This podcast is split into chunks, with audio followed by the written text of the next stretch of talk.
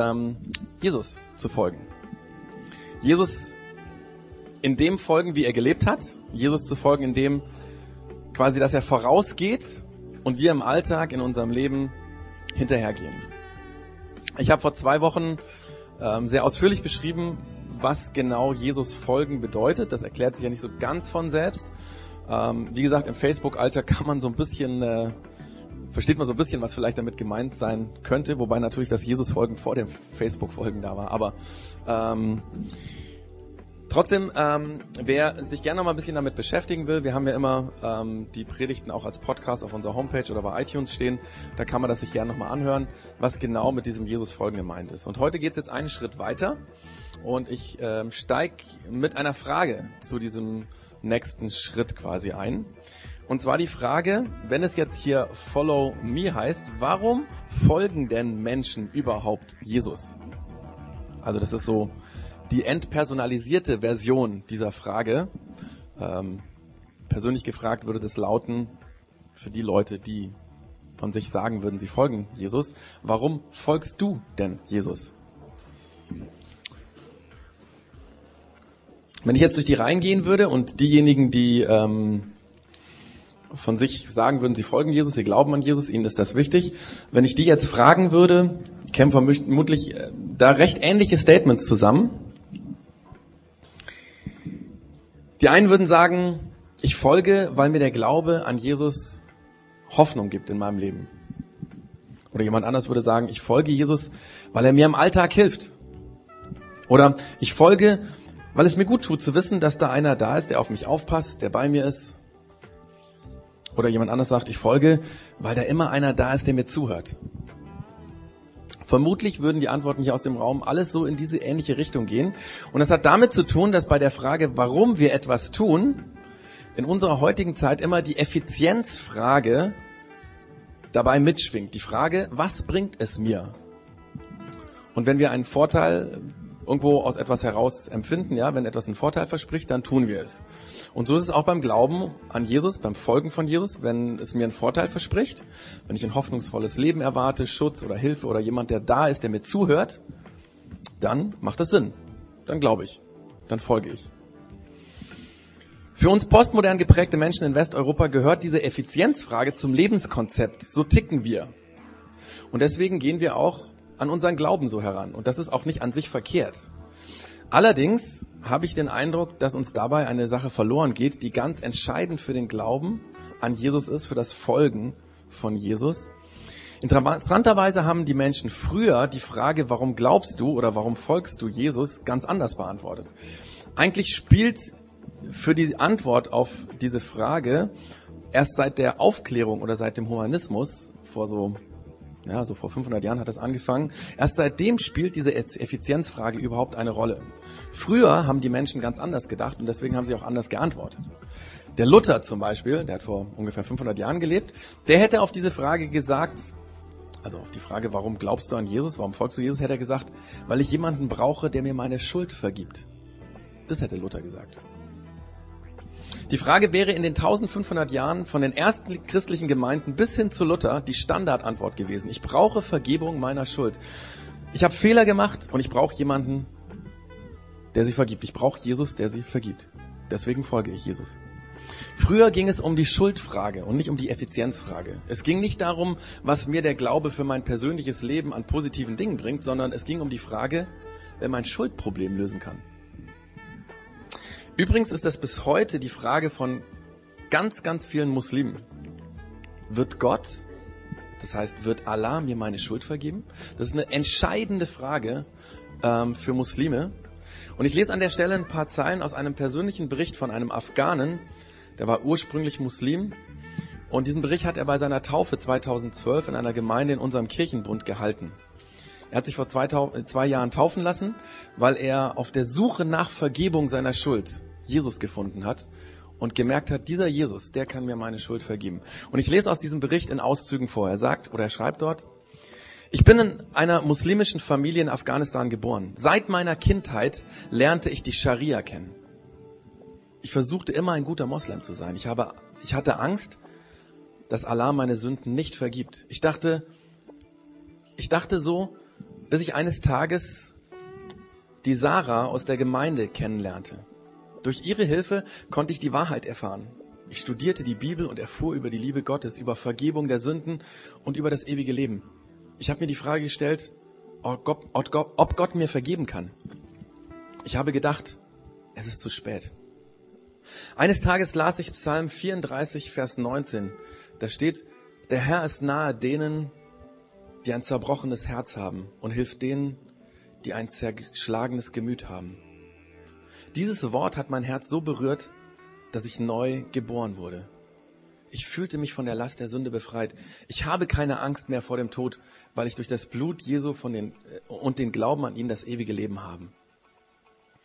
Mit diesem Mann zusammen wurden noch viele andere Muslime getauft, die angefangen haben, an Jesus zu glauben. Und bei fast jedem spielte genau diese Frage nach der Schuld die entscheidende Rolle, warum sie angefangen haben, an Jesus zu glauben. Weil sie gemerkt haben, dieser Jesus, der vergibt die Schuld. Wir individualistisch denkenden und fühlenden Deutschen kennen das gar nicht so. Schuldig vor Gott? Das ist nicht so unsere Denke, ja? Natürlich kennen wir auch, dass wir uns schuldig fühlen anderen Menschen gegenüber. Darüber reden wir nicht so gerne, aber das kennen wir natürlich alle. Haben wir wahrscheinlich alle schon mal erlebt. Du hechtelst äh, zur Straßenbahn, ja, schaffst die Tram so mit Ach und Krach, kommst gerade noch durch die schließenden Türen hindurch. Da fällt dir ein, dass deine Streifenkarte aufgebraucht ist und du hast kein Bargeld dabei. Voller Panik drehst du dich um, schaust, ob irgendwo jemand aussieht wie ein Kontrolleur. Mit schlechtem Gewissen sitzt du da, irgendwo setzt du dich hin, hoffst, dass die Kontrolleure heute nun mal bitte nicht zuschlagen. Und wenn das Gewissen ganz, ganz stark, schlägt, dann steigst du auch bei der nächsten Haltestelle aus, nimmst die Verspätung in Kauf, gehst zum Kartenautomaten und kaufst mit der EC-Karte dort einen Fahrautomat, also eine Streifenkarte. Das ist jetzt natürlich ein recht ähm, banales banale Geschichte aus dem Leben, aber schuldig fühlen wir uns dann schon so ein bisschen, ja. Außer wenn jemand so ganz hart, hart abgebrühter Typ ist oder so. Aber ich denke, die meisten von uns, denen würde dann schon unwohl und wir fühlen uns, das ist irgendwie nicht richtig. Aber es gibt ja noch viel, viel schwerwiegendere Schuldgefühle. Zum Beispiel das Auto am Straßenrand. Es sah so aus wie ein Unfall, aber du bist einfach weitergefahren, weil du hattest keine Zeit. Oder dass ihr als Geschwistern eure Eltern in einem alten Pflegeheim habt unterbringen lassen. Bei jedem Besuch merkst du, wie schwer es deinen Eltern fällt, dort zu sein. Aber du müsstest berufliche, also beruflich kürzer treten. Du willst auch nicht deinen Geschwistern zumuten, deine senilen Eltern zu pflegen. Und dann lass dir es einfach so. Oder die Schuld, dass du deinen Ehepartner betrogen hast, das war vor vielen Jahren mit einem Bekannten oder mit einer Bekannten. Aber du fühlst dich trotzdem noch schuldig. Immer wieder. Oder du fühlst dich schuldig, weil du überzeugt davon bist, dass Schläge in der Erziehung nichts zu suchen haben. Aber wenn alles hart auf hart kommt, wenn du genervt bist, keine Kraft mehr hast, dann rutscht dir immer wieder die Hand aus. Nur ein kleiner Klaps auf dem Po, aber du fühlst dich schuldig.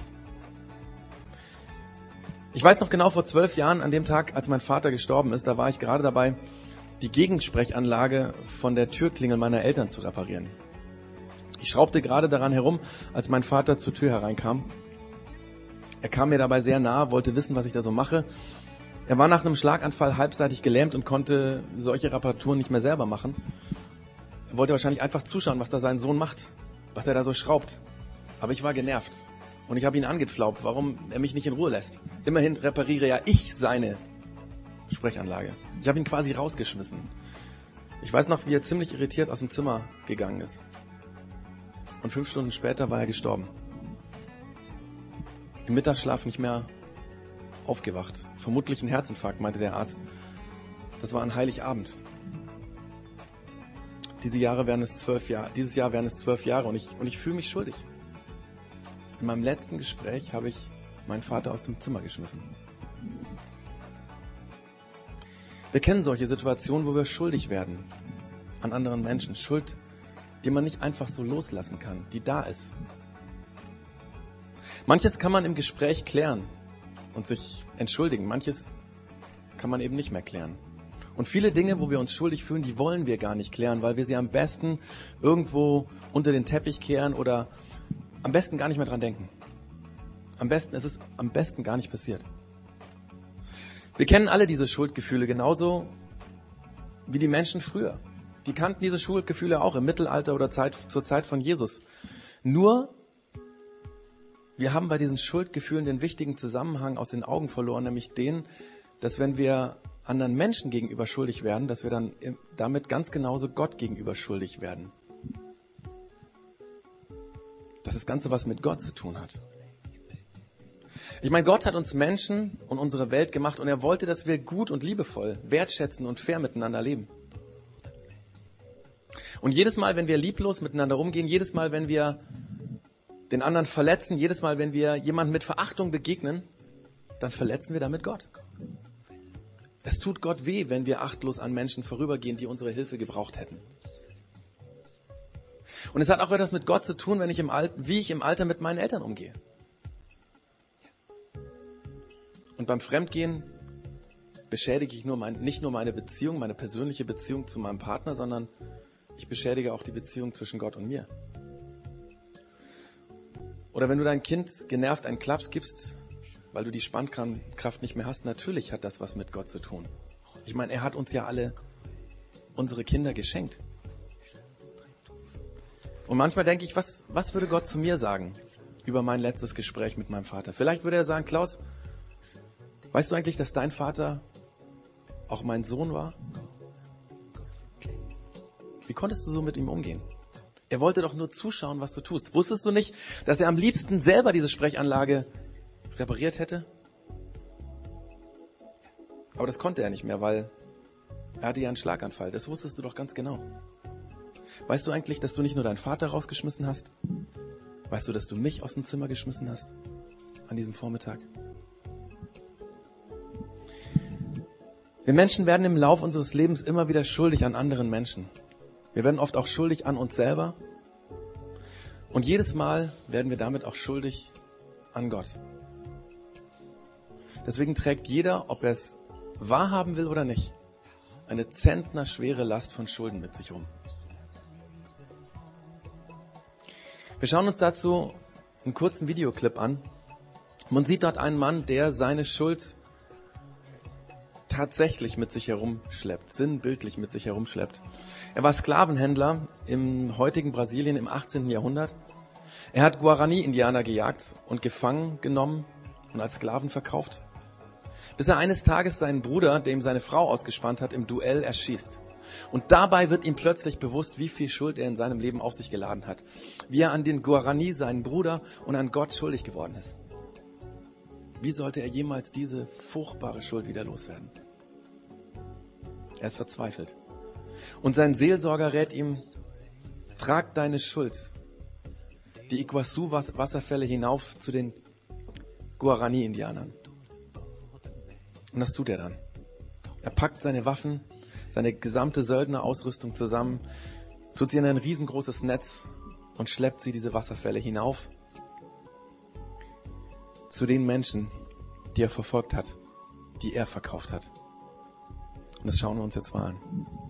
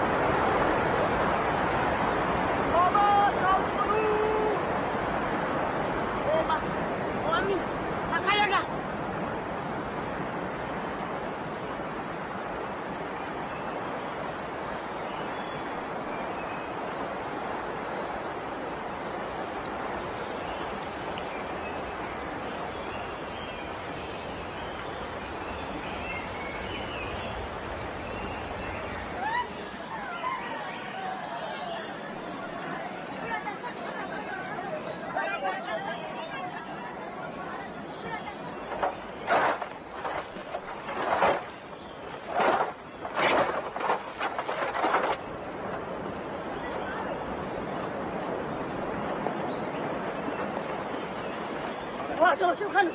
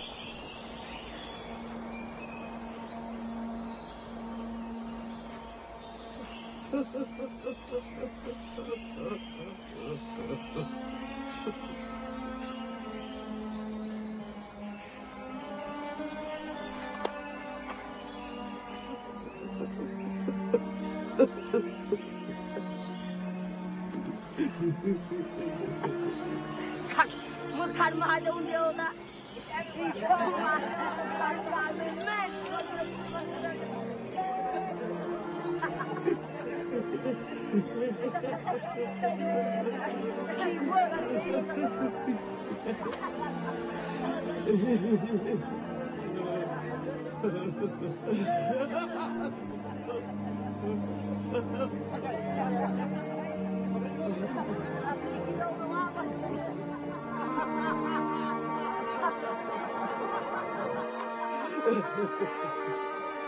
ha ha.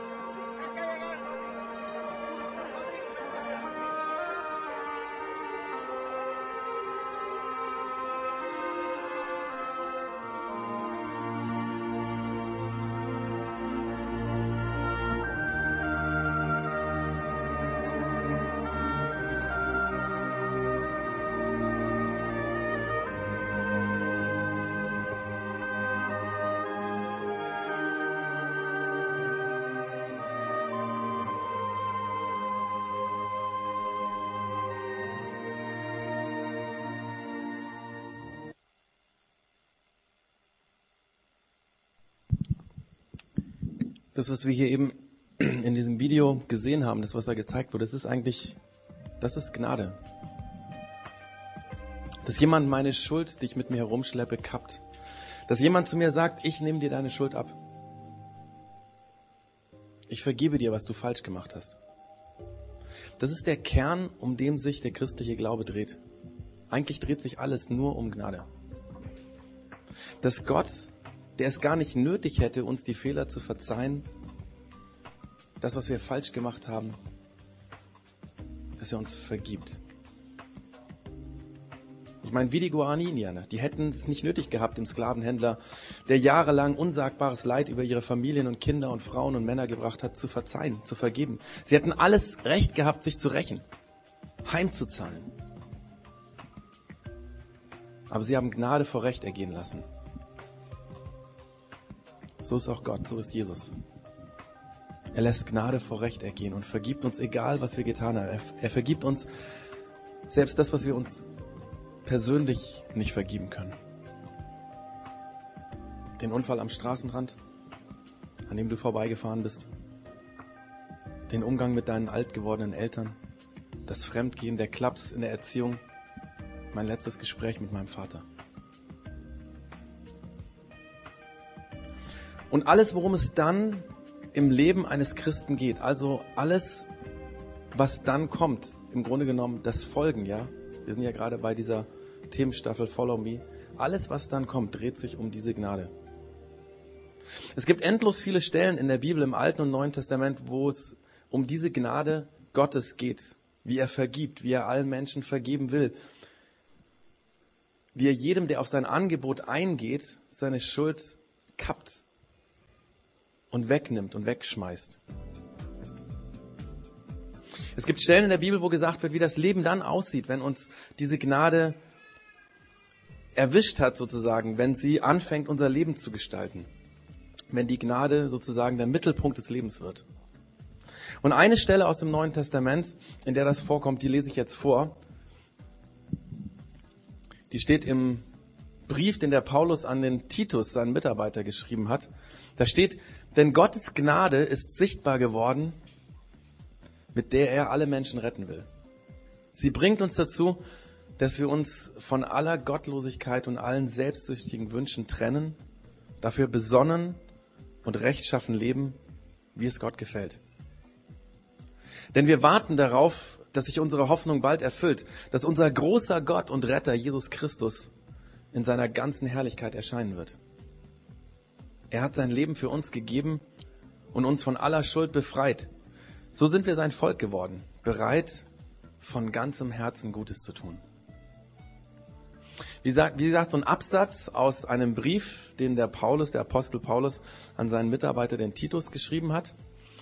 Jetzt ist natürlich äh, der Paulus einen anderen Gedankengang in seinem Brief gegangen, als den, den wir jetzt vorher ähm, gedanklich beschritten haben. Deswegen gehe ich diesen Text jetzt nicht von oben nach unten sozusagen chronologisch durch, sondern ich springe so ein bisschen durch den Text. Allerdings fange ich ganz am Anfang an und das ist dann auch immer auf der Leinwand markiert. Am Anfang sagt der Paulus, Gottes Gnade ist sichtbar geworden, mit der er alle Menschen retten will. Das heißt, Gott ist allen Menschen gnädig. Er will, dass alle Menschen von ihm ihre Schuldgefühle und noch viel wichtiger, die realen Schuld, die reale Schuld tatsächlich vergeben bekommen. Und weil Paulus hier schreibt, diese Gnade, diese Gnade, die rettet, ist sichtbar geworden, stellt sich natürlich die Frage, wo ist denn die Gnade sichtbar geworden? Und kann man die denn sehen? Christen glauben, dass man die Gnade sehen kann und gesehen hat.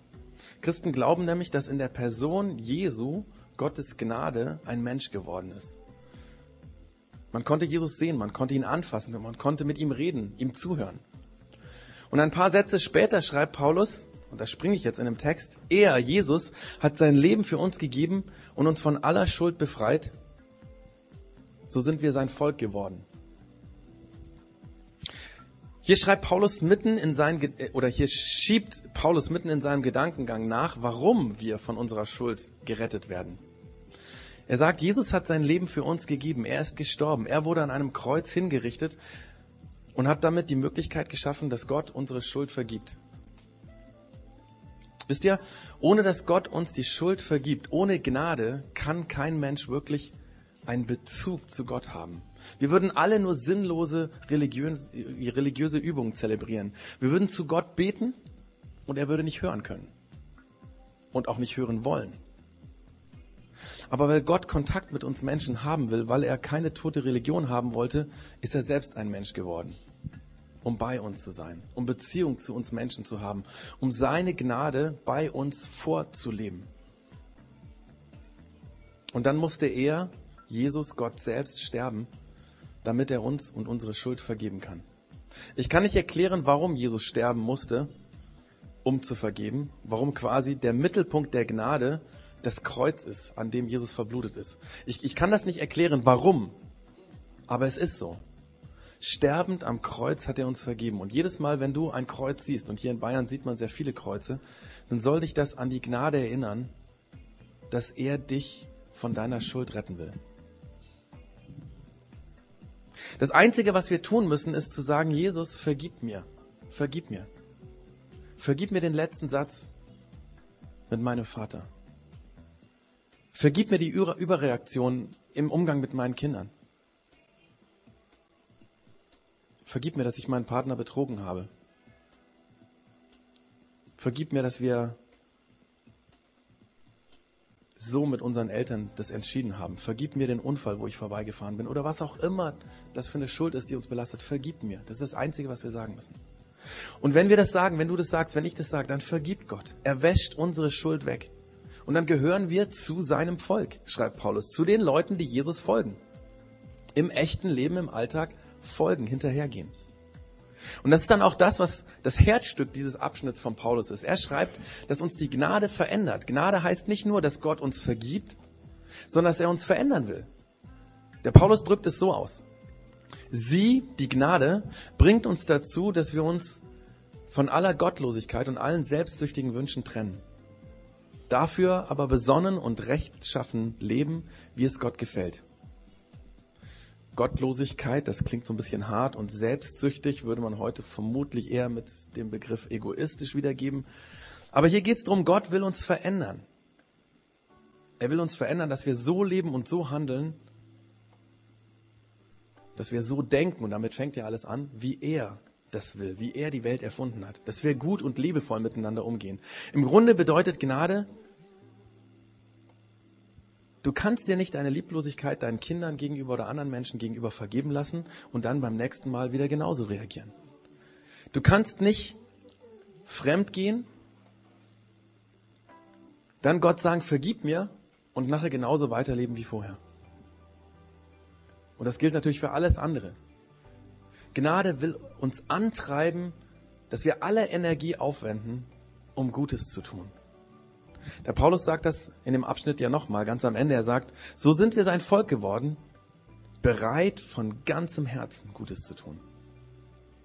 Wenn dich die Gnade Gottes erwischt, wenn du erlebst, wie es ist, Vergebung zu bekommen, wenn du merkst, wie es ist, dass deine Schuld weggenommen wird, dass sie wie in diesem Film, wegfällt und nie wiederkommt, dann wirst du anfangen, von ganzem Herzen und mit ganzem Eifer Gutes zu tun. Gutes in deinem privaten Umfeld, in der Familie, in der Ehe, der Partnerschaft, bei Freunden, in der Nachbarschaft. Gutes auf der Arbeit, deinen Mitarbeitern gegenüber, den Kollegen, dem Chef. Gutes in der Öffentlichkeit, dass du dich bei Kampagnen für das Leben engagierst, vielleicht im bunten Kreis, Augsburgerin gegen Menschenhandel oder irgendwas, wo du sagst, da engagiere ich mich für das Gute. Und dass du Gutes auch anfängst zu tun für dich selbst.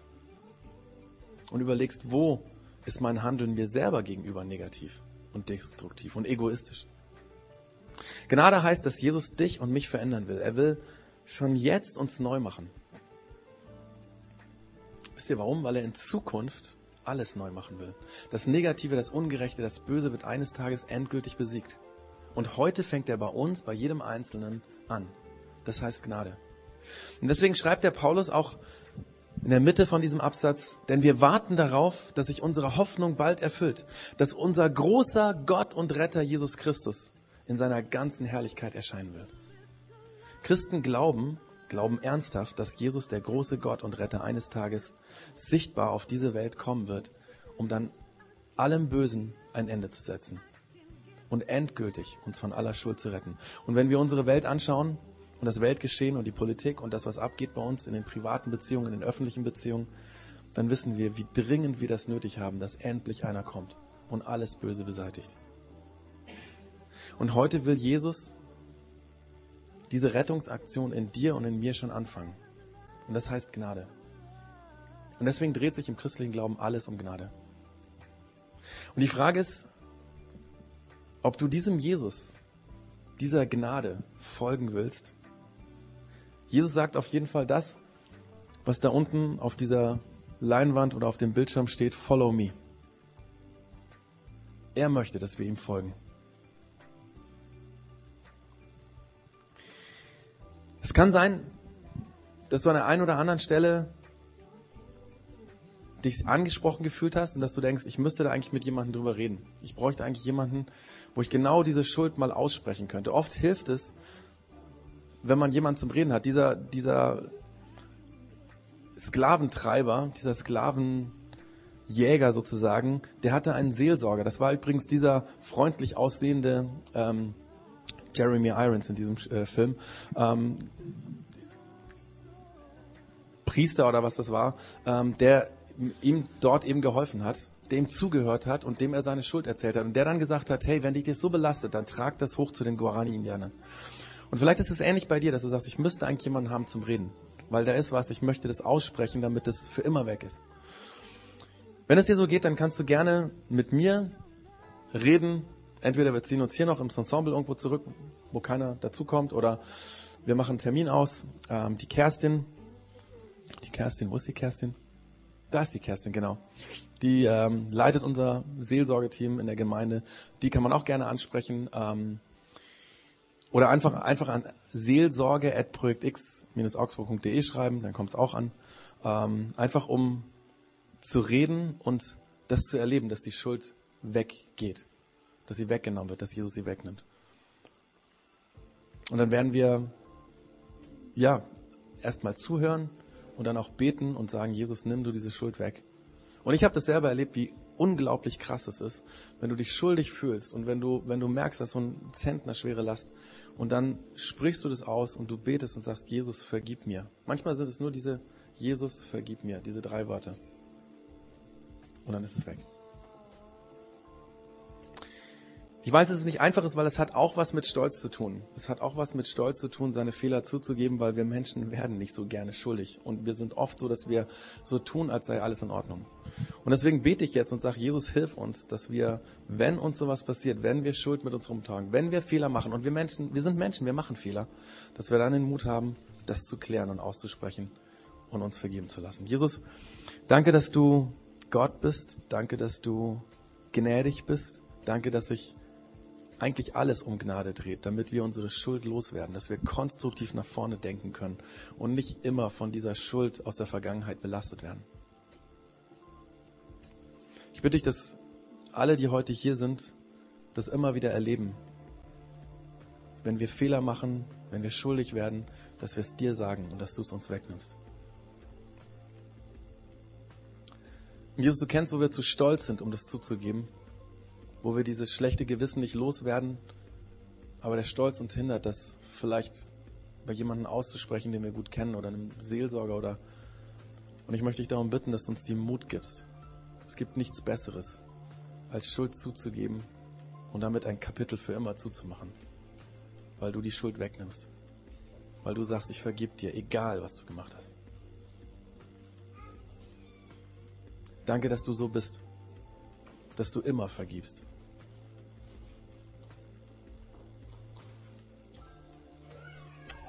Amen.